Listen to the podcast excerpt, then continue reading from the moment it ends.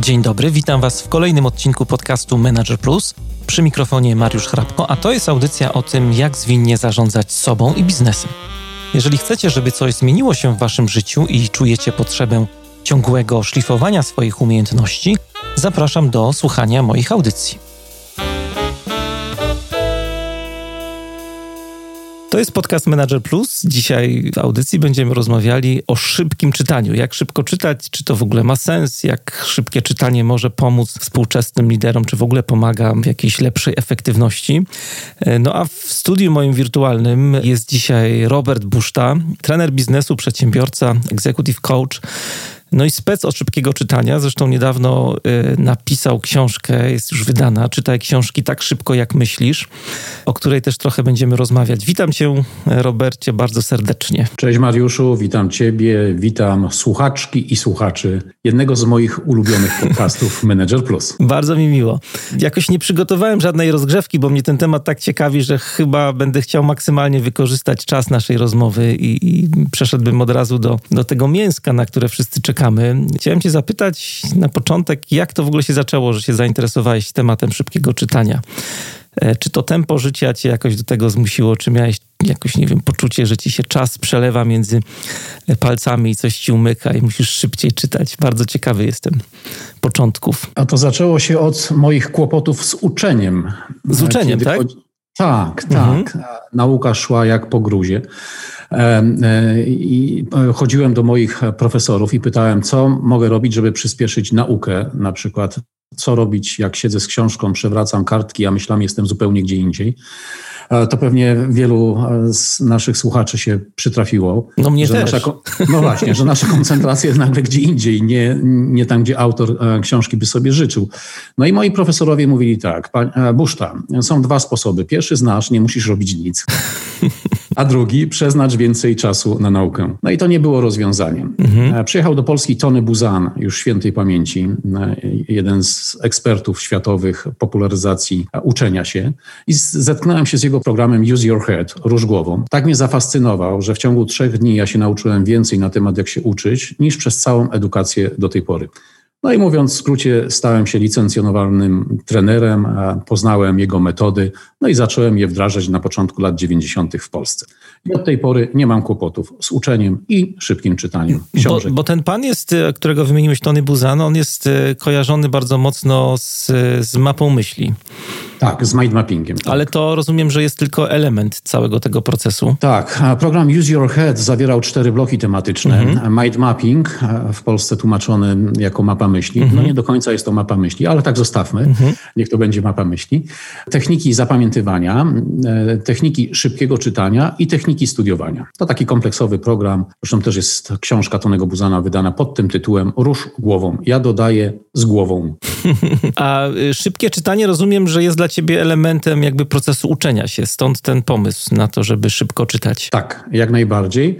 Obaj wiemy, że e, czytanie jest najtańszym sposobem zdobywania informacji. Jeśli potrafimy czytać szybko, możemy znacznie szybciej wyszukiwać i przyswajać informacje. I to jest główny cel szybkiego czytania: wyszukiwanie i przyswajanie informacji. No, ostatnio się zastanawiam nad tym mocno, czy, czy faktycznie jest najtańszym, tak, tak powiedziałeś, bo ceny książek takich branżowych idą, zwłaszcza takich starszych. Ja akurat dużo kupuję książek na przykład z obszaru filozofii czy, czy z psychologii. Czasami ceny tych takich książek z drugiego obiegu, no to są setki złotych. To jest nieprawdopodobne, co się teraz dzieje. Ja pamiętam książki jeszcze na studiach filozoficzne, za które płaciłem 30 złotych, teraz no, płacę ze 300 złotych na przykład jak ktoś się na przykład stoicyzmem trochę interesuje, no to za Epikteta trzeba, trzeba trochę dać.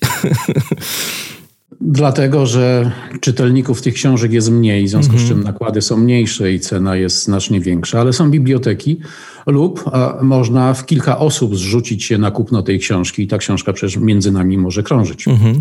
Ja się tak zastanawiałem, skąd ten temat też u ciebie, szybkie czytanie, bo taką myśl miałem, jak, jak e, się namyślałem trochę nad tym, o czym będziemy rozmawiać, czy nie lepiej zainwestować czas takiego trenera, jakim jesteś ty na przykład, w to, żeby propagować w ogóle czytelnictwo, bo to jest chyba większy problem niż szybkie czytanie To chyba nie tylko w Polsce dzieje się tak, że słabo czytamy. No tak, bo szybkie czytanie i w ogóle czytanie to mhm. jest najtrudniejsza praca umysłowa, jaką mózg wykonuje, bo trzeba po pierwsze być skoncentrowanym. Po, po pierwsze, jeśli mamy tą koncentrację, po drugie, rozumieć, co czytamy, a rozumienie buduje się na podstawie wiedzy, którą posiadamy. Mhm. Czym mniej posiadamy wiedzy, tym mamy większe kłopoty z czytaniem. W związku z czym niektórzy, jak kończą powszechny system edukacji, kończą przygodę z czytaniem, wybierają telewizję i inne media. To ostatni raport czytelnictwa pokazuje, że książka nie jest pierwszym wyborem, jeśli chodzi o wypełnianie naszego wolnego czasu. No to dobra, to y, zróbmy sobie taki fundament pod to, o czym będziemy rozmawiać. Czym to szybkie czytanie jest? Jakbyś e, to zdefiniował, jakbyś o tym opowiedział? Główny cel szybkiego czytania to jest wyszukiwanie i przyswajanie informacji. Czyli jeśli czytam dla przyjemności, szybkie czytanie nie ma zastosowania, chyba że jestem studentem polonistyki czy filozofii i mam dużo tekstów do przeczytania i chcę mieć ogólny obraz o tym, kto co e, odkrył, zbadał i, i, i, tym podobne rzeczy. Czyli szybkie czytanie wtedy, kiedy chcę wyszukać i przyswoić informacje. Dlaczego szybkie? Jeśli robimy coś wolno, to właśnie łapiemy się na tym, że przewracamy kartki, ale myślami jesteśmy zupełnie w innym miejscu. Czyli brak koncentracji to jest pierwszy killer, który zabija w ogóle czytelnictwo. Nie potrafimy się skoncentrować, a żeby skoncentrować się na czytanym tekście, należy to robić szybciej albo szybko. Jeśli przeciętny czy czytelnik czyta jakieś 200-220 słów na minutę, to powinniśmy czytać dwa lub trzy razy więcej, a można to dosyć szybko osiągnąć. No a twoja prędkość czytania jest jaka? Możesz zdradzić naszym słuchaczom? Mogę. To w zależności oczywiście od tekstu, gdzie mam pełniejszą wiedzę, to jest 6000 słów na minutę, gdzie uczę się nowych rzeczy, to jest w okolicach 4000 słów na minutę. A to nie są największsze prędkości. 6000 osoby... słów na minutę.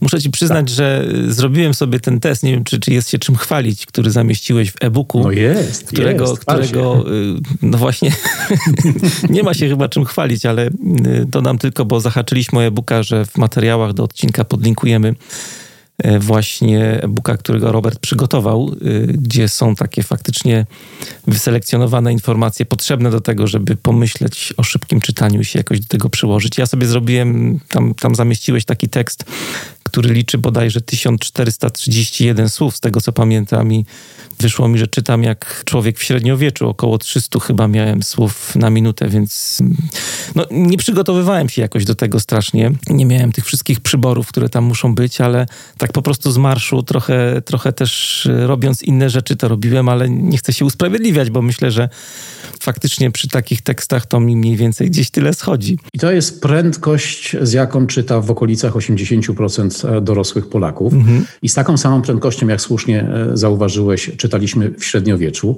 Wtedy oczywiście mniej osób potrafiło czytać, w związku z czym byli czytacze, którzy czytali na głos tym, którzy nie potrafili czytać. No dzisiaj czytamy na głos, jeśli to są istotne rzeczy, że trzeba czytać na głos, ale większość z nas powinno czytać w myślach, stąd u mojej książki czytaj tak szybko książki jak, jak myślisz, czyli czytaj okiem, a nie uchem. I to jest drugi killer wolnego czytania. Ale tak nas to... uczą przecież w szkołach, nie? Że ja tak no, sobie tak pamiętam że najpierw się składa te wyrazy gdzieś tam, jak sięgam przeszłością, mówimy, czytamy na głos, półszeptem czasami i tak nam zostaje później. Gdybyśmy zrobili kilka lekcji mhm po tym etapie, gdzie uczą nas czytać na głos, że nie należy tego robić, dzisiaj byśmy o tym nie rozmawiali, każdy tą umiejętność by posiadł. Ale jako, że tego się nie robi, zresztą w żaden sposób małe dziecko nie uczy się mówiąc na misia my i ś, albo na tatę ty, a, ty, a. A tak go uczymy czytać. Powinniśmy uczyć czytać sylabami, a najlepiej całymi wyrazami, ponieważ litery to obrazy, a nasz mózg myśli obrazami trójwymiarowymi, kolorowymi. Mówiłeś, że nie jesteś w takiej czołówce szybko czytaczy, nie wiem czy takie słowo jest, ale możemy sobie Ja je lansuję, ja je lansuję. Szybko czytacz. czytacz. Oj, nie, nie jest tak łatwo czytacz. powiedzieć. Tak. Jakie są w ogóle rekordy? Masz jakieś dane, jeśli chodzi o tak, szybkie, ja... na przykład w Polsce, nie wiem, są pewnie jakieś mistrzostwa szybkiego czytania? Organizowałem przez kilka lat Mistrzostwa Polski w szybkim czytaniu. Dosyć duża impreza, rozpoznawalność na poziomie 38%. E, to były trzyetapowe mm, zawody. Na początku były eliminacje, potem były półfinały, no i do finału dostawali się z Polski ci, którzy najszybciej czytali. I rekord, który padł w trakcie tych mistrzostw, bodajże czwartych, to było 46 480 6 słów na minutę. No to jest... Czyli?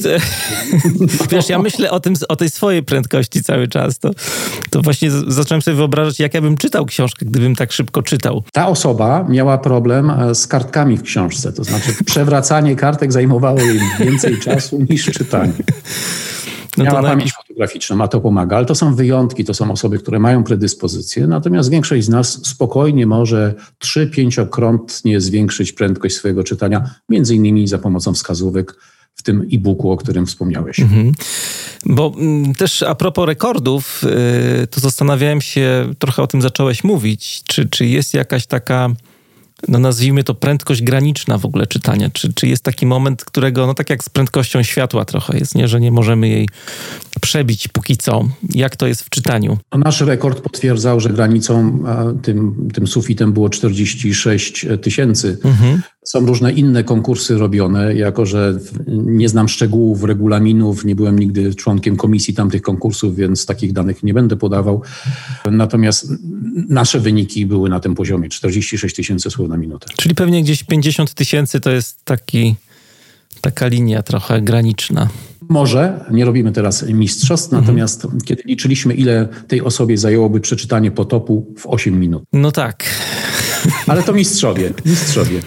No ale mówiłeś, że, że można tak e, dwu, trzykrotnie zwiększyć, e, czyli gdybym ja się przyłożył, to z tych 300 słów mógłbym zrobić około tysiąca pewnie, nie? Tak, tak. Warto pamiętać, że umiejętności buduje się narastająco, więc nie chodzi o to, żeby z 300 nagle czytać tysiąc, tylko robić progres 10-15%. Ja też nie wiem, co w tobie drzemie, Mariusz. Gdybyśmy zaczęli pracę, to bym tobie dosyć szybko powiedział, jakie masz naleciałości, czyli błędy czytelnicze, a jakie rzeczy robisz dobrze i powinieneś się na nich skupić. Zacznijmy od tego, że większość z nas czyta pojedynczymi słowami. Mhm. Taka analogia do wchodzenia po schodach. Możemy wchodzić po jednym stopniu, po dwa, po trzy, po cztery.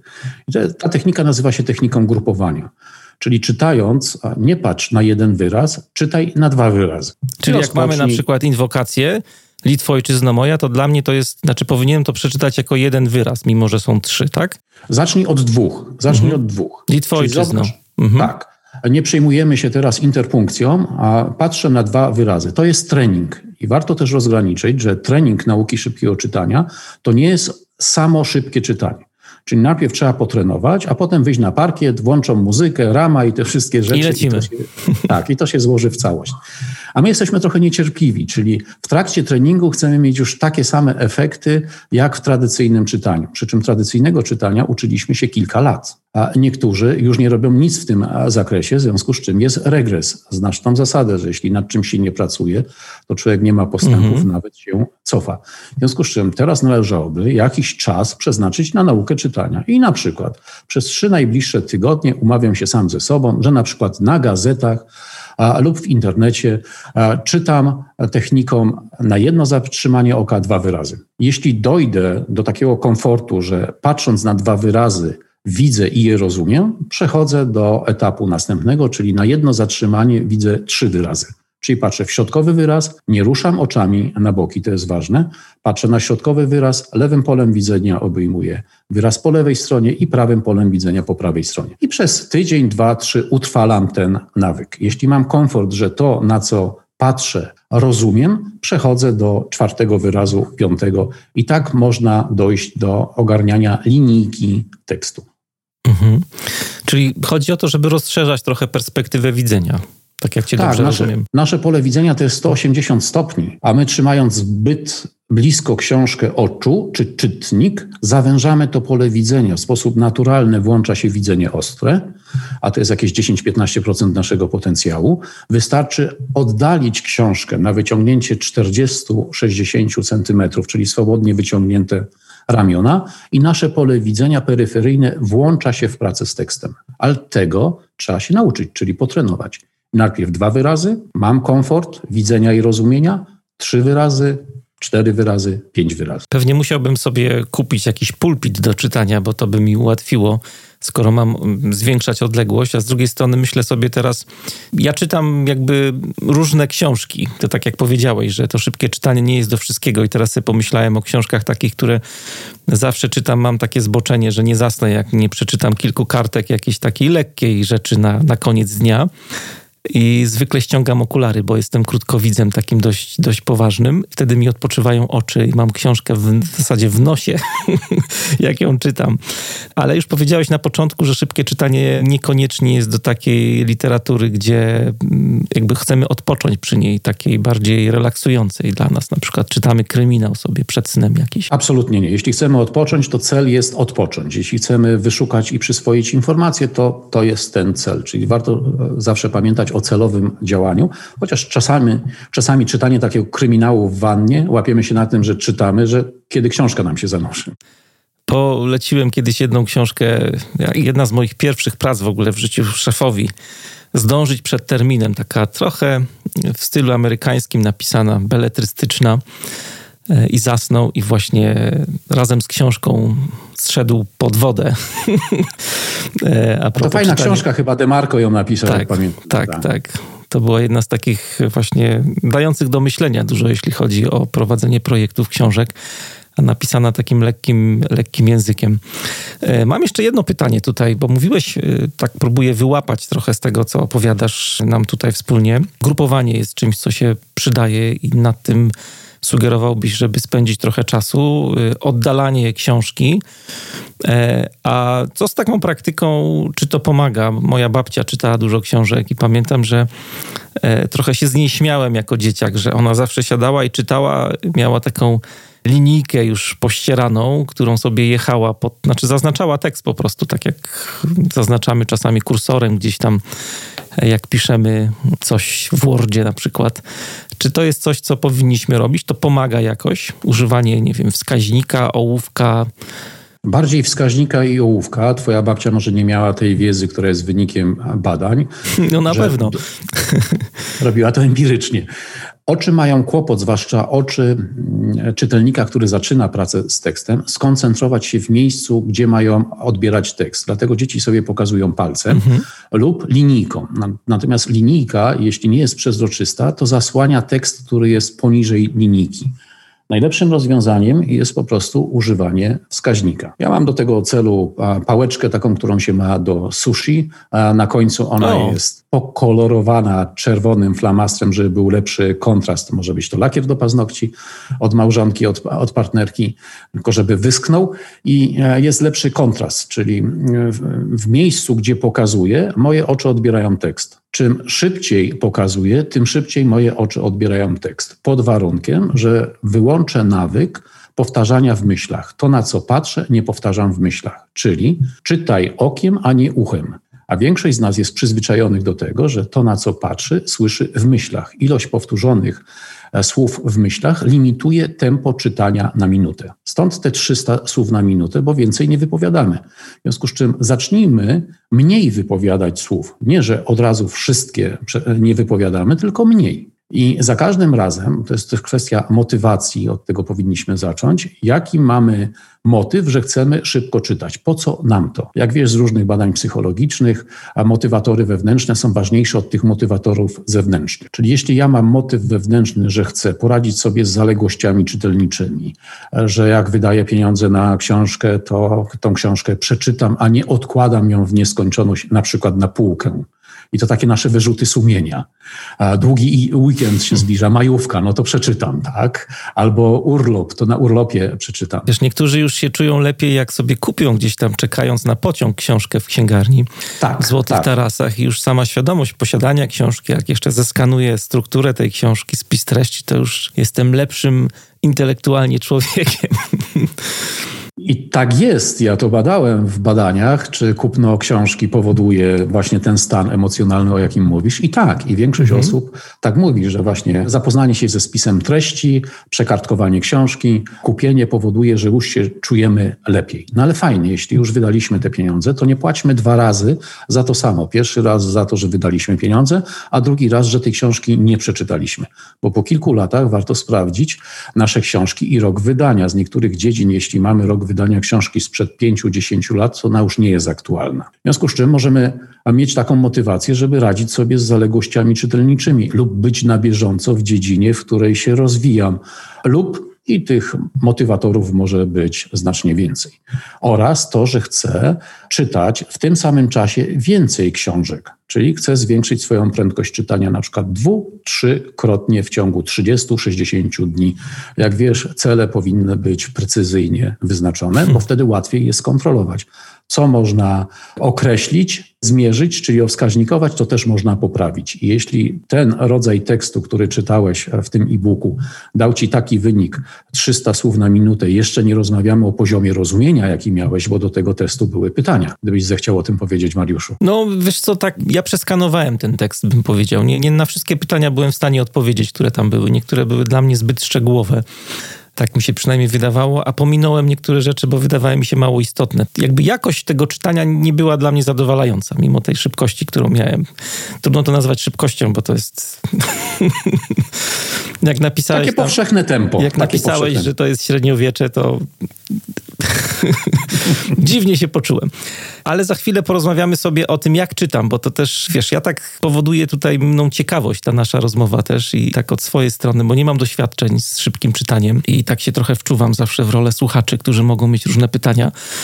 Taka jedna rzecz, która mi przyszła do głowy, też przygotowując się do, do naszej rozmowy, to jest rozumienie tekstu. Jest taka anegdota, na którą trafiłem gdzieś w jakichś materiałach. Y, pewnie o niej słyszałeś, Woody Allen powiedział, że wziąłem kurs szybkiego czytania i przeczytałem Wojnę i Pokój w 20 minut, y, dotyczy Rosji. I tak jak opowiadałeś o tym, na co trzeba zwracać uwagę, y, to przypuszczam, że na początku byłoby mi trudno z zrozumieniem tego tekstu. Jaka jest w ogóle tutaj relacja pomiędzy tym, tą szybkością czytania, a, a rozumieniem tekstu? Bo ciekawe jest też to, co powiedziałeś tutaj kilka razy, że jakby szybkie czytanie nie jest do każdego typu książki, nie? Tylko jeżeli celem naszym jest pozyskanie wiedzy, to wtedy możemy szybko czytać, a jak myślimy sobie o pozyskaniu wiedzy, no to... Yy trzeba to jakoś też przetrawić, zrozumieć. Nie? Tak, to istotne. Ja bym nawiązał do małej korekty tego cytatu, który przed chwilą mhm. powiedziałeś. Nie ma książki Wojna i Pokój. Podobno teraz jest operacja specjalna i pokój. Ale to oczywiście e, żartobliwie. No tak Woody Allen, e, tak Woody Allen e, powiedział. Natomiast mm, najważniejsze jest to, co wydobywamy z tej prędkości. Czyli jeśli ja czytam 300 słów na minutę i mój poziom rozumienia na przykład wynosi 60%, to co by było, gdybym czytał z prędkością 500 słów na minutę i warto to sprawdzić mhm. w testach. Dlatego w tym moim e-booku i w książce są zawarte testy, które składają się z tekstu. Ten tekst ma co najmniej 3-4 strony po to, żeby troszeczkę się zmęczyć w trakcie czytania. I do tego. I nie są to łatwe teksty takie. Nie są to łatwe tak. teksty, i do tego jest 20 pytań z czteroma, czasami z pięcioma wariantami odpowiedzi. I one zostały opracowane w Instytucie Języka Polskiego Uniwersytetu Warszawskiego, z którym współpracowałem, organizując Mistrzostwa Polski w szybkim czytaniu. Tam były właśnie przygotowywane te teksty, żeby to nie były takie zbyt łatwe i oczywiste teksty, a teksty na finał były pisane specjalnie przez profesor Annę Cegiełę, tak żeby nie było udziału wiedzy pierwotnej. No i teraz przechodzę do rozumienia. Jeśli ja mam udział wiedzy pierwotnej, to jak czytam kolejne książki z dziedziny, gdzie mam tą wiedzę, to moja wiedza rośnie.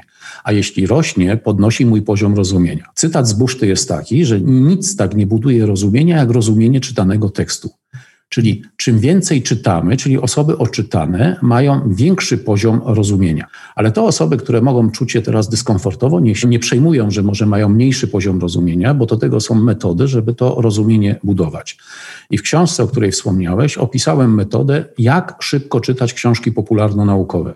Że to nie jest jedno czytanie, że to jest pewna metoda, ona tam się składa z dziewięciu kroków, jest podzielona na etap przygotowania i etap lektury, tak żeby dostosować to do sposobu pracy naszego mózgu, a mózg pracuje od ogółu do szczegółu. My czasami po przedmowie albo po spisie treści już chcemy zrozumieć zawartość 200-300 stron książki popularno-naukowej. Ale czasami czytając to, co jest na okładkach, że autor tyle miesięcy czy lat gromadził materiały do książki, a potem tyle miesięcy, lat ją pisał, my chcemy mu się odwzajemnić, w związku z czym w podobnym czasie chcemy tą książkę przeczytać. Natomiast jeśli książkę czytamy na kilka wieczorów, to zauważ, co się dzieje między sesjami czytania książki. Dzieje się nasze życie wypełnione emocjami, doświadczeniem, różnymi sprawami, w związku z czym nasz mózg rozprasza się w zawartości tej książki w całości. Dlatego jestem zwolennikiem, żeby nie czytać na cieśle od deski do deski, a tak większość osób jest nauczonych, w cudzysłowie po Bożemu. Natomiast jestem zwolennikiem tego, żeby wziąć książkę i w ciągu 60-90 minut, jeśli ona ma 200-300 stron i jest popularno-naukowa lub naukowa, a przestudiować w trakcie jednej sesji. I wtedy poziom rozumienia jest znacznie większy, ponieważ mam całość informacji, które zostały przestudiowane zgodnie z metodą, o której wcześniej wspomniałem, jak pracuje nasz mózg, od ogółu do szczegółu. A mógłbyś zdradzić naszym słuchaczom, na czym to przygotowywanie się do czytania miałoby polegać? Oczywiście. Mhm. To tak jak wspomniałeś wcześniej, ktoś w księgarni ma 10 minut, e, stoi przed e, półką z książkami albo stołem, różnie one są eksponowane i nagle jakaś książka nas interesuje. Bierzemy książkę. Patrzymy na okładkę, tak, właśnie. Tak, okładka, tak. Jesteśmy w czasach opakowania, opakowania sprzedają, a zawartość czasami nie jest warta. Tak, mnie to zostało jeszcze z dawnych czasów. Pamiętam, jak płyty kupowałem w Peweksie, to okładka była, była ważna, na przykład Pink Floydów. To prawda, no, czasami e, artyści tą okładkę czynią właśnie po to, żeby tak, się, się czasami kupuje dla okładki też. Też znam takich, którzy w swoich kancelariach prawnych mają same okładki, a w środku nie ma zawartości, bo to dobrze wygląda. Tak? tak. Czyli etap przygotowania składa się z pięciu czynności. W ogóle cała ta metoda składa się z dziewięciu takich kroków i w trakcie tej metody sześciokrotnie się kartkuje książkę, ale tylko dwukrotnie się ją czyta. I etap przygotowania właśnie polega na tym, że biorę książkę, widzę okładkę, tytuł autora, oglądam ją z obu stron, otwieram na spisie treści na początku lub na końcu i zapoznaję się tak jak w trakcie kolacji czy przed kolacją w restauracji menu i wybieram rzeczy, na które mam ochotę. To jest pierwsza czynność. Ona kończy się tym, że kartkuję całą książkę, kartka po kartce, rzut oka na stronę, nie czytam, to jest ważne, rzut oka na stronę, nie więcej niż sekundę, przekartkuję całą książkę i ją zamykam. To jest pierwszy etap. Po co? Po to, żeby nabrać, ja to nazywam, związku emocjonalnego do książki. Ale nie mamy jeszcze jakiejś takiej wiedzy, nie? Tylko bardziej jak to można tak namacalnie stwierdzić? Odczucia. Odczucia, Odczucia. bardziej, nie? Taki tak, feeling jest. Tak, mam taki feeling, że ta książka, co jestem w stanie zauważyć w trakcie rzutu oka na stronę? Że są rozdziały. Struktura są pewnie jaka jest, tak? Jakaś jest struktura, są rysunki, są wykresy, cytaty, przypisy. Tyle. Mhm. I że jest rozdziałów 15. W trakcie pracy nie zaskoczy mnie autor, że nagle dorzucił 16 rozdział. No bo przekartkowałem, wiem, że jest 15 czy 14 rozdziałów. To jest ważne. Związek emocjonalny do książki, a zarazem wyzwalamy w sobie ciekawość czytelniczą. Ciekawość czytelnicza jest bardzo ważna, bo wiemy, o tym mówi cała psychologia uczenia, że jeśli jesteś czegoś ciekaw, to twój poziom koncentracji w trakcie nauki wzrasta. Jeśli coś jest dla ciebie niejasne i chcesz znaleźć rozwiązanie tej trudności, to też wzrasta, wzrasta twój poziom koncentracji. I na tym kończy się pierwszy etap. Drugi etap to jest trzeba określić czas. A czy ten pierwszy etap może się zakończyć tym, że odrzucamy książkę? Może, jak najbardziej. Ja tak wiele książek odrzuciłem, przekartkowałem i doszedłem do wniosku, zwłaszcza kiedy spojrzałem na zakończenie, jaka jest literatura i literatura mi jest znana, to mhm. doszedłem do wniosku, że autor napisał szóstą książkę, która jest e, w moim zasięgu mhm. na ten sam temat. Mhm. Zresztą tak też kiedyś pisano książki, kiedy nie można było wyjechać na zachód w PRL-u. Kto wyjechał, przywiózł stamtąd pięć książek i po pół roku napisał swoją szóstą. Jeśli patrzę właśnie na źródła i widzę, że tych źródeł jest tak dużo, że tak naprawdę ktoś, no właśnie, dokonał kolejnej pracy na tym samym materiale. Więc temu też służy etap przygotowania, że w każdej chwili mogę odłożyć książkę, że książka nie jest dla mnie, bo rzadko kiedy autor pisze specjalnie książkę dla mnie. On pisze ją dla siebie. Drugi etap po tym kartkowaniu to jest określenie czasu kiedy pracuję, kiedy odpoczywam. Wiemy, że efektywny czas pracy, on jest oczywiście różny od pory dnia, od tego, czy jesteśmy intro, czy ekstrawertykiem, czy jesteśmy wyspani, ale zakładając, że jesteśmy w takim normalnym rytmie, że dobrze się pracuje w interwałach 20-30 minut, a potem krótka przerwa 3-5 minutowa. I dobrze jest, na przykład w formie mapy, zaplanować sobie sesję pracy, sesję przerw. Że na przykład o 12 zaczynam, do 12.20 jest pierwsza sesja pracy.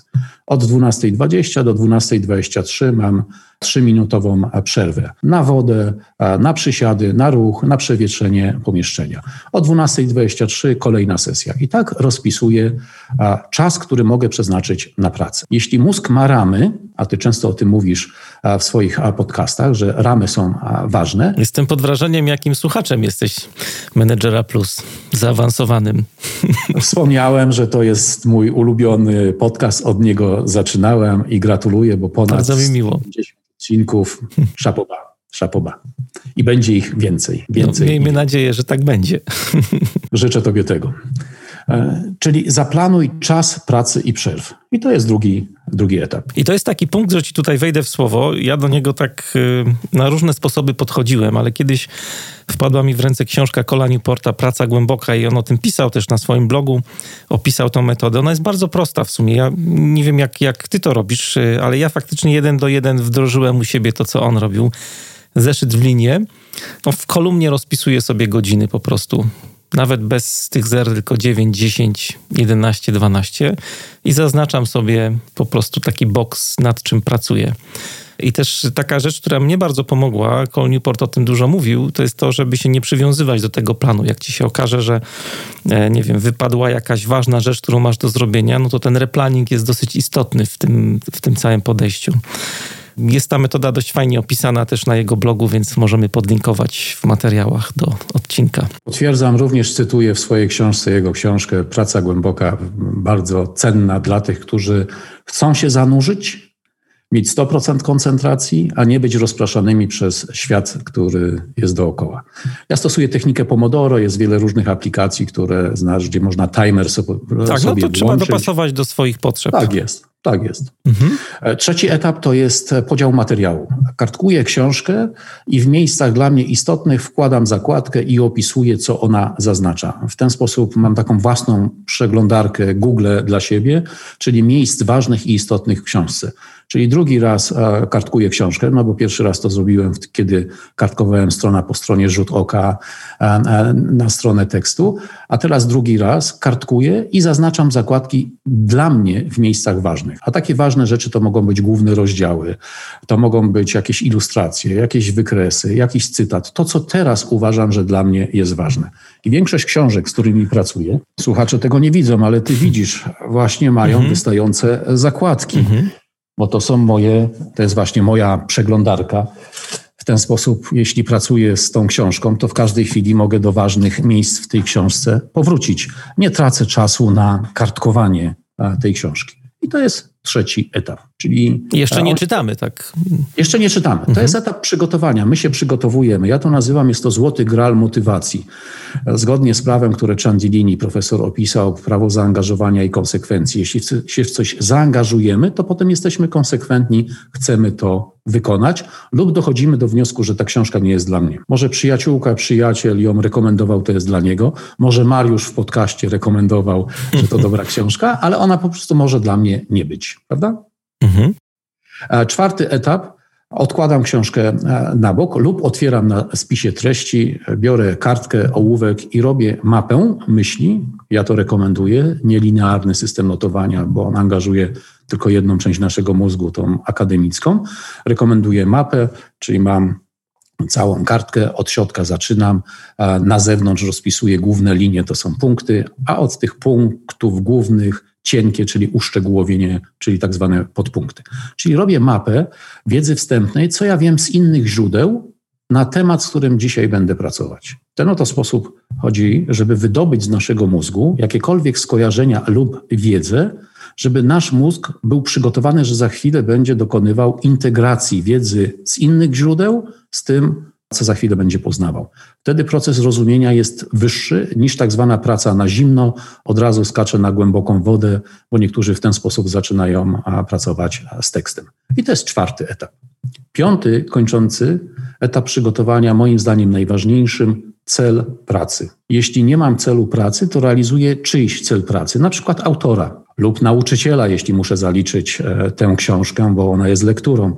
I wielu licealistów korzysta z mojej metody opisanej w książce i w ten sposób również czyta lektury. Idzie do nauczyciela czy do wykładowcy i pyta, pod jakim kątem mam czytać tę lekturę i zapisuje konkretne pytania i to jest jego cel pracy. Jeśli my tego nie robimy dla kogoś, ale robimy dla siebie, również powinniśmy etap przygotowania zakończyć wytyczeniem celu pracy. I spokojnie można od 8 do 15 pytań zapisać na kartce, czego od tej książki oczekuję. A jak to mogę zrobić? Dwukrotnie już książkę kartkowana. Na początku rzut oka na stronę, potem wkładając zakładki. Przed chwilą zweryfikowałem, co wiem z innych źródeł. No i prosta rzecz, mogę w ten sposób. Wiem, co wiem, wiem, czego nie wiem, a jest w tej tej książce zapisuję to w postaci pytań. To jest bardzo ważny etap dla naszej podświadomości. Zapisane pytanie, ona wtedy koncentruje się na wyszukiwaniu informacji, które odpowiadają na to pytanie. Zresztą pewnie znasz książkę Myślenie pytaniami. To jest pewna filozofia i my również powinniśmy to stosować w pracy z tekstem, czyli myśleć pytaniami, czego chcę się dowiedzieć z książki, a nie mieć takie podejście, czego się dowiem, tego się dowiem. I po skończeniu czytania książki pytam, i czego się dowiedziałeś? Niczego się nie dowiedziałem. Mhm. Czyli ta ciekawość czytelnicza jest ważna. Tak jak Ciebie słucham, to robi się z tego poważny projekt z czytania jednej książki. E, mózg e, lubi pewne reguły, procedury. Człowiek lubi. Mhm. Nasz dzień jest w ten sposób też e, skonstruowany, że mamy swoje rytuały. I teraz to nie jest freestyle, że Biorę książkę, otwieram ją w dowolnym miejscu i sobie czytam. Jak długo? Aż zasnę. W związku z czym, jeśli chcemy efektywnie, a nie efektownie e, studiować e, teksty, to rekomenduję takie podejście. Ten etap przygotowania zajmuje, mi zajmuje 10 minut, tym, którzy zaczynają, zajmuje 30 minut i można spokojnie zmniejszać czas wykonywania tych czynności. Więc można spokojnie znaleźć 10 minut, żeby wykonać tych pięć czynności i wiedzieć, że warto przeznaczyć czas na pracę z, z tą książką. I teraz dopiero możemy się zabrać za czytanie, tak? I, i, I, co robimy dalej? Krótka przerwa i zabieramy się właśnie za czytanie, czyli e, za lekturę. Cała ta metoda, dobrą analogią jest układanie puzli. Kiedy tak przyglądamy się, jak dzieci układają puzzle, które nie były tego uczone, nie przeczytały instrukcji, jak układać A puzzle, to Twoim zdaniem, Mariuszu, jak są rozłożone te puzzle na stole czy na dywanie, od którego one zaczynają układać układankę? Przyznam szczerze, że nie mam pojęcia, bo nigdy nie lubiłem układać puzli i omijałem szerokim łukiem zawsze. A takie e, bardziej skomplikowane, które mają tysiąc i więcej elementów, mają instrukcję i ta instrukcja mówi: zacznij od tych elementów, które łatwo wyłowić z pozostałych. To są cztery, czyli narożniki. No tak sobie pomyślałem, ale Brawo. nie byłem pewny, czy to jest akurat ten kierunek, o który ci chodzi. Ale Brawo. Mówię, nie mam my... doświadczeń z tym za dużo, więc... My, Mariuszu, mamy intuicję, bo nasz mózg szybciej podejmuje decyzje w oparciu o intuicję, o emocje, a potem mhm. używa logiki do oceny tego. I czasami tak mamy wątpliwość, czy ta intuicja jest słuszna. W sposób naturalny dzieci sięgają po te cztery elementy, czyli cztery narożniki. Potem po które elementy sięgają? Albo ty, po które byś sięgnął? No szedłbym dalej. Jakby mi się udało coś znaleźć takiego do narożnika pasującego, to bym próbował dalej coś... Czyli krawędź. Czyli tak. mamy te cztery narożniki, oraz elementy, które mają prostą na końcu, czyli krawędź. Je również łatwo wyłowić z tych pozostałych. I w ten mhm. oto sposób mamy zbudowaną ramę. Zasada Pareto czy inne zasady mogą powiedzieć, że już mamy 20%, mniej więcej wiemy, jaka jest rama. I potem sięgamy po następne elementy, ale nie dowolny, tylko ten, który nam pasuje. Nie zaczynamy od tła, tylko zaczynamy od takich elementów charakterystycznych. I tak układamy tą układankę, aż dojdziemy do momentu, że został ostatni pusty element i ostatni element leżący na zewnątrz i on z łatwością tam pasuje. Mhm. I w ten sam sposób robimy to na etapie e, lektury i w tej całej metodzie. Etap lektury składa się z czterech części i dwukrotnie będziemy czytać książkę. Zauważ, sześciokrotnie ją kartkujemy, a tylko dwukrotnie czytamy.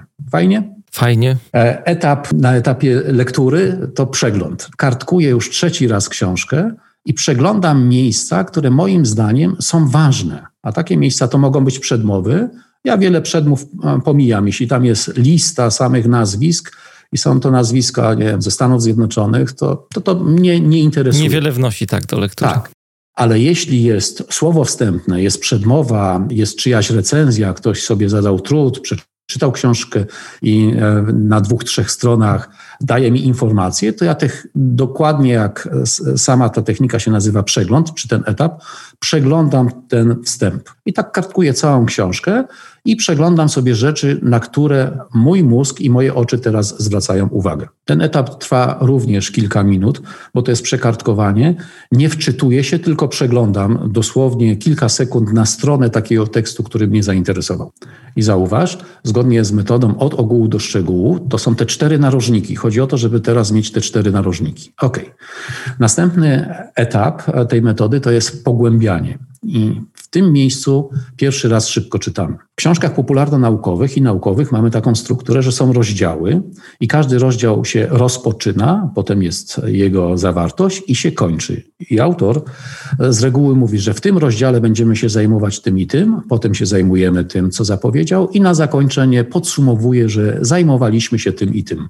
W związku z czym na tym etapie zaczynamy pogłębiać informacje z rozdziałów, ale tylko i wyłącznie początki i końce rozdziałów. Tak przez całą książkę czytam początki i końce rozdziałów. Chyba, że książka ma tysiąc stron, to dzielę ją na trzy albo cztery części w zakresie 200-300 stron, bo nie jestem w stanie tego zrobić w ciągu godziny czy półtorej. To, o czym teraz mówię, jest dedykowane do książek o objętości 200-300 stron albo materiału, który zawiera 200-300 stron. Czyli czytam wszystkie początki i końce rozdziałów, a środki pomijam. Mhm. Tu się przydaje technika szybkiego czytania, czyli po dwa wyrazy, po trzy wyrazy używam wskaźnika, żeby moje oczy cały czas były skupione na tekście, a nie na tym, co się dzieje za oknem. Kiedy przeczytam wszystkie początki i końce, przechodzę do następnego etapu. W trakcie, gdy się pojawia jakaś rzecz, która jest dla mnie trudna, ja stosuję zakładkę, zakładam zakładkę, na przykład koloru czerwonego lub innego, która mi mówi, że tu jest jakaś rzecz dla mnie trudna i niejasna. Teraz na tym etapie się nią nie przejmuję. To tak jakbym wziął na chwilę element układanki, który nigdzie nie pasuje, no to nie wciskam go na siłę, tylko odkładam gdzieś z boku, tworzę zbiór takich niepasujących na tę chwilę i przyjdzie na nie czas. Kolejny etap to jest uzupełnianie. Piąty raz kartkujemy książkę i drugi raz szybko czytamy. Tym razem będziemy czytać środki rozdziałów. Początki i końce już czytałem, czytam środki. Oczywiście prędkością dostosowaną do stopnia trudności tekstu. Jeśli tekst jest trudniejszy, mogę zwolnić. Tekst łatwiejszy przyspieszam. I ostatni etap to jest podsumowanie. Ostatni raz kartkuję, czyli szósty raz książkę. Kartkuję książkę. Jeśli dochodzę do miejsca, gdzie jest zakładka, którą wcześniej zaznaczyłem, ona mi sygnalizuje rzecz trudną i rzecz się wyjaśniła, no to ją wyjmuję. Jeśli się nie wyjaśniła, to może być tak, że w tej książce nie ma wyjaśnienia na tą rzecz. Autor opisał to w swojej wcześniejszej książce albo dał przypis do innego źródła, gdzie ta rzecz jest opisana. I warto pamiętać, że cały czas w trakcie tych wszystkich e, etapów, na etapie tych czynności na etapie lektury, dobrze jest robić mapę z książki, którą czytam. Czyli jeśli jakieś rzeczy chcę zapamiętać, to albo zaznaczam w książce, albo zapisuję na kartce formatu A4 czy A3. I na tym polega metoda. Ona się nazywa organiczną techniką studiowania bo wynika z tego, jak pracuje nasz ludzki mózg, czyli od ogółu do szczegółu. Najpierw się przygotowuje, gral koncentracji i motywacji, że chce z nią pracować, poznaję jej zawartość, wiem, co jest w książce, wiem, co mnie interesuje i wiem, czego nie wiem, dlatego z tej książki się tego dowiem. I potem na etapie lektury mam cztery czynności, żeby tą książkę rozebrać na czynniki pierwsze. W swojej książce rozparcelowałeś to słowo na trzy elementy. Organiczna, no bo e, to jest dosyć ciekawe. Ja tutaj pilnie słucham tego, co mówisz, że to jest taka metoda, która jest, też to podkreślałeś, bardzo bliska naszej naturze mimo że nie jest bliska jakby sposobie czytania tekstów, które mamy, które wynieśliśmy jeszcze ze szkoły pewnie podstawowej. Czytamy w, tak, taki sposób przez całe życie, co po niektórzy. Technika, no bo jest tutaj proces, bardzo konkretny, ale też myślę, że ta trzecia część jest bardzo cenna. Akurat y, ja tutaj dużą wartość widzę, mimo że szybko nie czytam, tak jak wspominałem wcześniej, ale zawsze robię dużo notatek, y, zaznaczam. Y, też nie wszystkim się domownikom to podoba, ale moje książki mają dużo różnych takich bohomazów, notatek w środku. Trochę jak książki kucharskie, ale potem widać, że się używa te książki, nie? że są takie poplamione. I y, nie wiem, czy, czy jest gdzieś miejsce tutaj, ale też y, takie notatki z samej lektury. Znaczy, ja dodatkowo jeszcze mam zeszyt, w którym robię różne takie swoje e, przemyślenia związane, czy też nawet czasami przepisuję fragmenty tekstu, czy jakieś cytaty, które mi tam szczególnie siadły, żeby to gdzieś mieć. I jeszcze dodałbym taką jedną rzecz do tego, która mnie z kolei bardzo pomaga i jakby osadza to wszystko, co przeczytałem, rozmowa o książce. Akurat mnie jest łatwo, bo, bo o wielu książkach rozmawiam, czy to w podcaście, czy, czy na platformie Agile Leadership Tribe, gdzie mamy klub czytelniczy, więc jeszcze dodatkowo jak rozmawiam o książce, to to czuję, że ta wiedza, którą wyciągnąłem z tej książki, gdzieś tam jeszcze we mnie dodatkowo siada. Ja to nazywam myśleniem na papierze. To można robić w wersji cyfrowej lub papierowej. Jak wiesz, jak robimy to odręcznie, to jest więcej bodźców dla naszego systemu nerwowego i to jest nasze dzieło. Elektronicznie mi się nie sprawdzało. Próbowałem tak robić na początku, ale no ale ciągle albo trzeba było gdzieś mieć komputer pod ręką, a czasami, nie wiem, te pomysły przychodzą w dziwnych, różnych miejscach, więc mam taki pomysłownik, jeden zeszyt, gdzie, gdzie wrzucam pomysły, a zawsze mam oddzielną rzecz do książki akurat konkretnej. Ja znam takie osoby, że są nomadami cyfrowymi i wszędzie tak. ze sobą mają tak ten świat cyfrowy na wyciągnięcie ręki, więc można tak, a można tak. Ja zachęcam do robienia map, a po przeczytaniu takiej książki zachęcam też, żeby coś z tą wiedzą zrobić. Na przykład opowiedzieć komuś o przeczytanej książce. W formie podcastu, to też się wydaje ciekawa rzecz, lub po prostu być atrakcyjnym intelektualnie, porozmawiać z małżonką, z partnerką, z przyjaciółmi, z partnerem lub na jakiejś grupie podzielić się o zdobytej nowej wiedzy, bo wtedy ta wiedza w nas jak wiesz, najlepszą formą uczenia jest przekazywanie wiedzy innym, ona w nas zostaje na dłużej. A miałeś swój taki moment, kiedy to był taki pewnie etap u ciebie, że opanowałeś tą w końcu technikę, o której mówisz, organicznego studiowania, że poczułeś, kurczę, to działa. To jest y, coś, co faktycznie ma jakąś wartość u mnie i coś z tego, z tego mogę wynieść. Miałeś taką chwilę? Tak, dlatego popularyzuję tą technikę a dlatego jej e, uczę, czy w formie książki, czy kursów e, e, online, wideo. Kiedyś nawet pracowałem jako czytacz, byłem kierownikiem zespołu czteroosobowego, gdzie na potrzeby jednej instytucji bankowej ta instytucja no, musiała się przedstawić z dawnego systemu bankowego na inny system bankowy i wiedzy było bardzo dużo. Po prostu codziennie czytaliśmy kilka książek, robiliśmy mapy na arkuszach z flipchartów i potem dokonywaliśmy prezentacji przed zespołem zespołami, które potrzebowały tej wiedzy i sala szkoleniowa była wypełniona ma mapami. Zresztą w książce Tonego Buzana Mapy Myśli jest taka mapa z Boeinga, która ma prawie 8 metrów długości, gdzie cały proces produkcji silników Boeiningów był po prostu e, zmapowany. I ja po prostu żyłem z tego, że byłem czytaczem.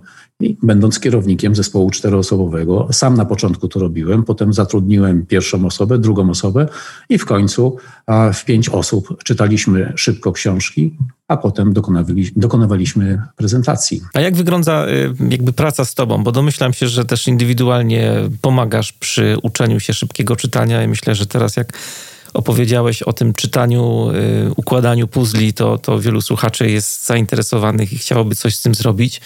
Ile trwa taki proces uczenia? Od czego zaczynasz? Jakbyś mógł się podzielić trochę swoim warsztatem pracy? Jak najbardziej, jak najbardziej.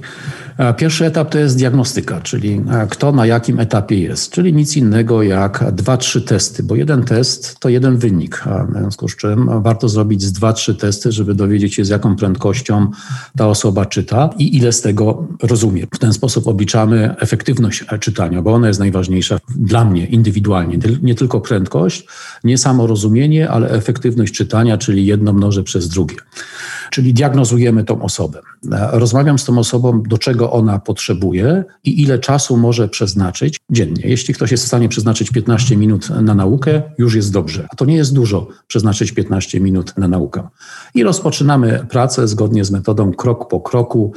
Przekazuję konkretną technikę, przekazuję informacje, jak tą technikę należy stosować, i ta osoba pracuje nad na przykład zwiększeniem prędkości co 5%, co 10%, wprowadzenia metody grupowania, wprowadzenia wskaźnika, który pomaga tej, e, tej osobie w pracy z tekstem. I ten proces w okolicach 4-6 tygodni daje nam wyniki od 3 do 5 razy od tego początkowego, z którego zaczęliśmy. Mhm, ale który, które przerabiacie, to rozumiem, że osoby sobie wybierają same. Czy ty narzucasz tak. też jakąś listę? Nie, nie narzucam zgodnie z zasadą, że to, co tą osobę interesuje, jest dla niej najważniejsze. Jeszcze nawiązałbym y, tak do tego rozumienia tekstu, bo kilka rzeczy jakby się wyjaśniło, jak opowiadałeś, na czym polega ten proces. Też, mówię, zaspokoiłeś trochę moją ciekawość, ale myślę sobie o takiej jednej rzeczy jeszcze, bo mówiłeś, że jak czytasz, stosując tą technikę, to y, zaznaczasz sobie takie trudniejsze momenty. Trafiłem też, jak czytałem różne materiały a propos szybkiego czytania, był taki jakiś raport psychologów, gdzie nawiązali do takiej historii, która się wiąże z panią Ann Jones, która sześciokrotnie zdobyła tytuł mistrzyni świata, jeśli chodzi o szybkie czytanie. E, no i podobno pewnego dnia usiadła e, w popularnej księgarni w Londynie i ostatnią książkę Harry'ego Pottera połknęła w 47 minut. No i tak sobie myślę, czy na taką szybkość czytania też nie wpływa znajomość tematu. Akurat to tak y, odnoszę trochę do siebie, nie? czy posiadanie backgroundu, bo podejrzewam, że ta pani no, przeczytała wszystkie poprzednie książki y, o Harrym Potterze z całej serii, znała fabułę, znała kontekst, znała bohaterów, miała ten temat jakoś tam w głowie osadzony w jakiś sposób. E, no i właśnie może znajomość tematu, taki background trochę w tym szybkim czytaniu nam pomaga. Myślę, że to, to jest jasne, zresztą o tym trochę mówiłeś. Bo tak mówię, że odnoszę trochę do siebie to, o czym opowiadasz, bo jak na przykład czytam książki o skramie, o metodach zwinnych, no to e, mogę powiedzieć, że robię to dość szybko i czasami nawet, e, tak jak opowiadałeś, nie muszę wszystkiego czytać od deski do deski, żeby wiedzieć o co chodzi. E, w tej książce, ale są na przykład książki, do których czasem zaglądam i dotyczą neuronauki. To nie jest już takie proste, bo tam się pojawiają gdzieś co chwilę jakieś takie rzeczy, które no, wymagają znajomości tego tematu. No, czytałem niedawno wywiad e, z profesorem Wetulaniem. Niby prosta rzecz. Myślałem, że to będzie dobra lektura na wieczór, ale profesor używał tam różnych terminów, nawiązywał do tylu teorii, że w moim przypadku było to, powiedziałbym, takie czytanie regresywne, bo musiałem wracać i, i, i zaglądać i sobie doszukiwać wyjaśnień niektórych rzeczy, o których on tam opowiadał. Mariuszu, w pełni się zgadzam, że jeśli mamy większą wiedzę z jakiegoś obszaru, to mamy lepsze rozumienie, więc promujmy ludzi oczytanych i sami też bądźmy oczytani, jesteśmy atrakcyjni intelektualnie. Ale nauka to też nauka nowych rzeczy. Ta metoda, dzięki tej metodzie, organicznej technice studiowania, możemy rozbierać jakąś wiedzę czy jakąś dziedzinę nauki zgodnie z moim poziomem, od ogółu do szczegółu. Zawsze czytajmy do przodu, czyli jeśli jest jakaś rzecz, która mnie interesuje, to teraz nie przerywajmy na e, studiowania, nie sięgajmy do źródła zewnętrznego.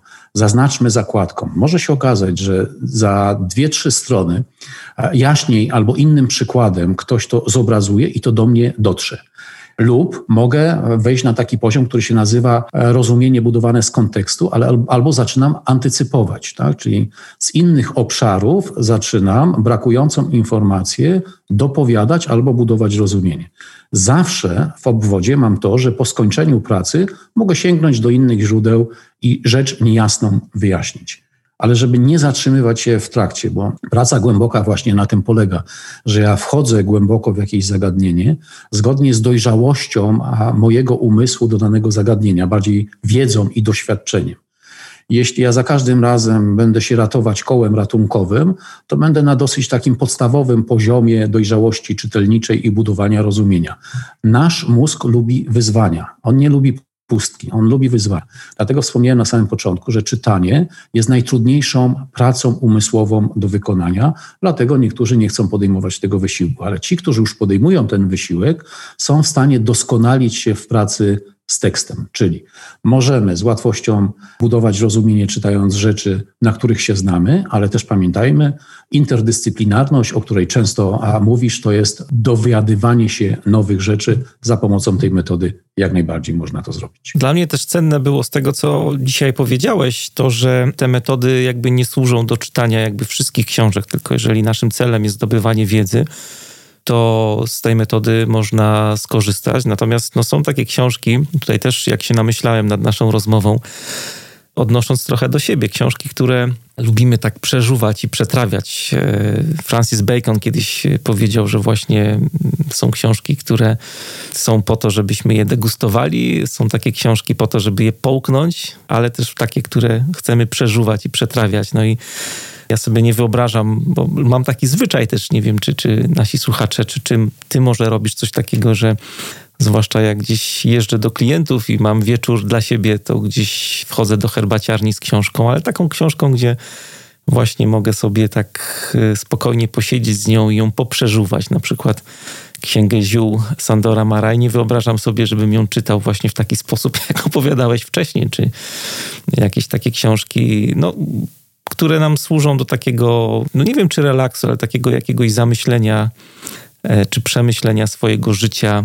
Mm, dają nam dużo refleksji takich cennych. E, poezja to może być równie dobrze. Takie książki też są i takie książki chcemy przeżuwać. Zgadzam się w pełni z Tobą, a poezji nie czytam szybko, beletrystyki nie czytam szybko. Pióro, styl, e, wrażenia, emocje, kontemplacja, refleksja, no wiele innych jest celów, które wtedy mhm. realizujemy, czy po prostu zawiesić się nad pięknym sformułowaniem, jak najbardziej. Ale wtedy, kiedy chcemy wyszukać i przyswoić informacje, stosujmy metody. Będzie mi bardzo miło, jeśli będziecie stosować, moi drodzy, moją metodę. E, zbliżamy się już niestety do końca naszej rozmowy. E, bardzo Ci, Robercie, dziękuję za te wszystkie insighty, wglądy, których nam dostarczyłeś i bardzo tak myślę e, zgrabnie i po żołniersku przedstawiłeś, o co w tym wszystkim chodzi. Wiele wątpliwości też moich moich rozwiałeś. No i zachęcamy słuchaczy do y, czytania szybkiego lub wolnego, to zależy od naszych predyspozycji. Twojej książki, czytaj książki tak szybko, jak myślisz. Książka, o niej kilka razy wspominałeś, jest y, bardzo praktyczna. Myślę, że to jest jej duża wartość. Te wszystkie testy, które tam są, opis metody, y, możecie w niej znaleźć. Bardzo zachęcam. To jest podcast Manager Plus. Dzisiaj moim i waszym gościem był Robert Puszta, trener biznesu, przedsiębiorca, Dziękuję bardzo serdecznie za e, rozmowę. Dziękuję za rozmowę i wysłuchanie tego podcastu. Życzę owocnego czytania i pokonywania zaległości czytelniczych. Dziękuję, że zostałeś do końca, że wysłuchałeś do końca mm, tej mojej rozmowy z Robertem. E, mam nadzieję, że mm, miałeś dużo inspiracji, tak jak ja rozmawiając. No ale też e, mam też taką nadzieję, że ta rozmowa jakoś zachęci cię, sprawi, że to szybkie czytanie po prostu zaczniesz uskuteczniać, praktykować. Trzymam za to mocno kciuki. E, no i koniecznie daj znać, napisz do mnie, jak ci idzie. E, jeśli chodzi o maile, to mm, taką małą zmianę wprowadziłem w podcaście Manager Plus, bo te maile dostaję z różnych źródeł. Niektórzy korzystają z formularza kontaktowego na stronie, niektórzy formularz omijają i korzystają na przykład z maila e, newsletterowego. Mm, postanowiłem to trochę uprościć i stworzyłem taki adres mailowy dla słuchaczy podcastu Manager Plus. Ten adres to podcast małpka.mariuszchrapko.com. Ten adres będzie oczywiście dostępny w materiałach pod odcinkiem i też myślę, że przy każdym kolejnym odcinku będzie mm, umieszczony i dla Was dostępny. Przy okazji e, chciałbym bardzo, bardzo podziękować wszystkim patronom, którzy wspierają podcast Manager Plus.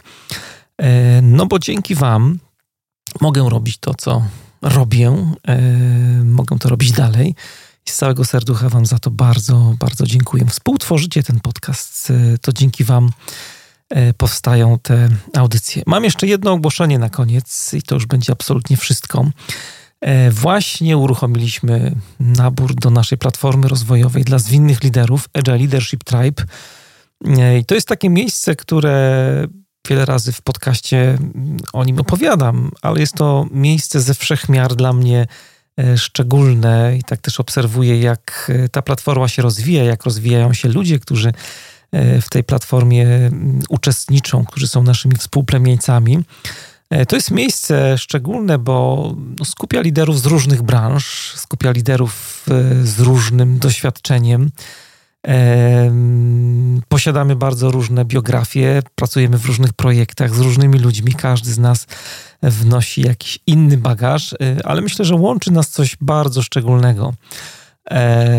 tym czymś jest to, że wspólnie, że razem chcemy tak na serio zmieniać świat. Chcemy być liderami, którzy dbają o siebie, mm, rozwijają się po to, żeby inni ludzie, ludzie, którzy e, za nami idą, też mogli się rozwijać, żeby ci ludzie stawali się zdrowsi, mądrzejsi, żeby byli bardziej e, autonomiczni, żeby właśnie ten potencjał, który jest w nich, doświadczenie, wiedza, motywację, to wszystko mogli pchać po prostu do przodu. E, I teraz e, tak krótko parę słów o tym, co czeka cię e, w Altribe, jeżeli jeszcze nie byłeś w tym miejscu, jeżeli nie mm, zaglądałeś nigdy do platformy, to mm, parę słów o tym, co tam możesz spotkać, co tam możesz zastać. Na początku każdego miesiąca zawsze robimy tak wspólnie z Olą, bo z Olą prowadzimy to miejsce. E, przygotowujemy taki plan rozwojowy. To jest taki pomysł, taka nasza propozycja, co możesz zrobić, e, żeby się rozwijać, jakie lektury możesz przeczytać, na co zwrócić uwagę. Zawsze jest jakiś taki temat przewodni, wokół którego się kręcimy, do którego dobieramy też e, książkę miesiąca, którą czytamy. Czasami też udaje mi się zaprosić autora tej książki, która jest akurat przerabiana, jakieś krótkie nagranie dla naszych współplemieńców się pojawia. Pojawiają się też tam takie materiały bonusowe, y, o tym warto wspomnieć, które wiążą się z tematami poruszanymi w podcaście Manager Plus. W jakimś sensie y, jest to też miejsce, gdzie rozszerzam audycję, dogrywamy czasami 15-20 minut y, jakieś takie ekstra rozmowy, która rozwija temat, który jest prezentowany właśnie w podcaście Manager Plus, więc jest to taka dodatkowa wartość z punktu widzenia słuchacza. E, oprócz tego planu rozwojowego jest też mnóstwo rzeczy takich e, około edukacyjnych, około rozwojowych, z których możesz skorzystać, związanych właśnie ze zwinnym przywództwem. Regularnie pojawiają się artykuły, które wspólnie z Olą piszemy. Pojawia się taka sekcja bardzo lubiana przez naszych współplemieńców, sekcja Snack and Learn. To jest takie miejsce, gdzie tak na szybko możesz złapać wiedzę, tak ją trochę przegryźć, e, jak to zwykle w biegu bywa.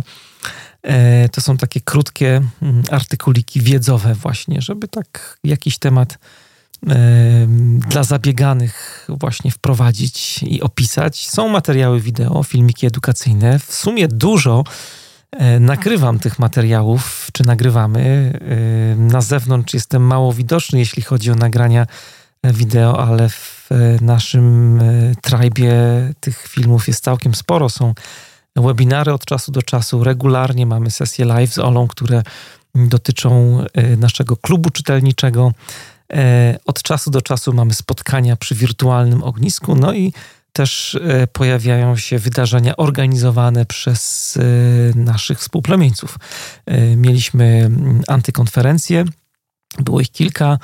E, także pojawiają się teraz szkolenia, które e, osoby tworzące tę naszą przestrzeń e, zaczynają uruchamiać, żeby dzielić się wiedzą. Są również mini takie cykle edukacyjne, mini szkolenia, które przygotowuję ja i Ola, związane są z tygodniami tematycznymi. No jest tego całkiem sporo, ale taką wartością dodatkową, e, kto wie, czy, czy nie taką szczególną też, jeśli chodzi o to, o to miejsce, e, to jest forum dyskusyjne i networking. To jest świetne miejsce do tego, żeby powymieniać się wiedzą, żeby pozderzać różne perspektywy, różne mm, doświadczenia. Ponieważ dość intensywnie angażujemy się z Olą w tę przestrzeń, to nie jest tak, że my tam jesteśmy dostępni tylko raz w miesiącu na jakimś wspólnym webinarze, ale faktycznie E, jest nas tam dużo e, i jakby współtworzymy z liderami, którzy tam są.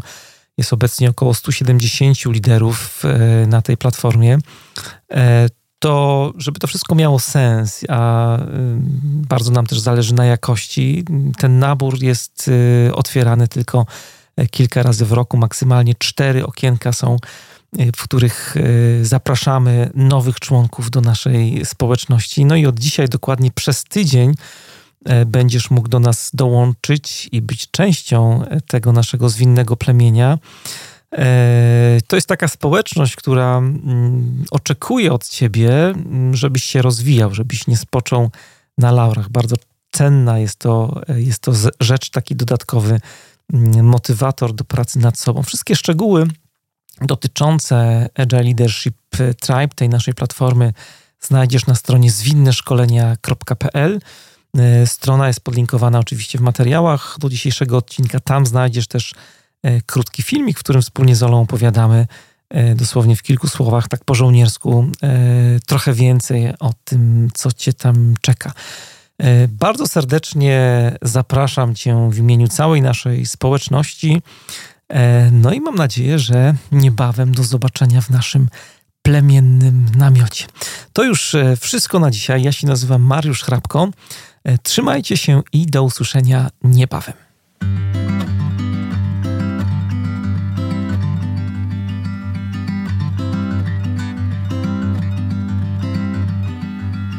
This heavy on my head. This arid dust falls heavy on my head. The more I knew the less was said. This pedestal is towering over me. This pedestal is towering over me. The more I look, the less I see. Stubborn the root that lies deep under me, buried beneath the last fruit of the tree. Autumn withers with the waning sun, the birds flying from the sea. Wind will dance with embers from the fire, while I'm caught on the wire.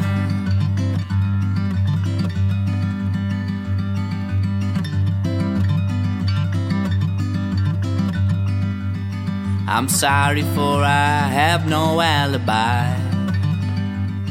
I'm sorry for I have no alibi.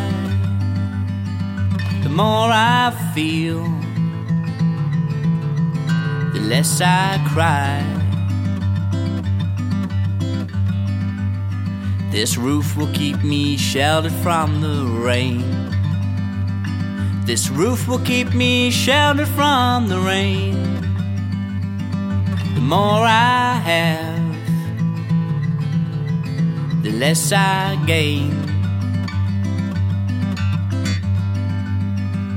Stubborn the root that lies deep under me, buried beneath the last fruit of the tree.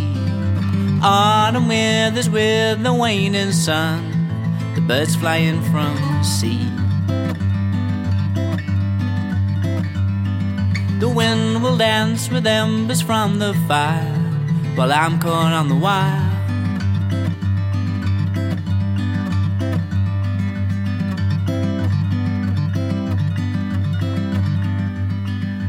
Autumn withers with the waning sun, the birds flying from the sea. The wind will dance with embers from the fire while I'm caught on the wire.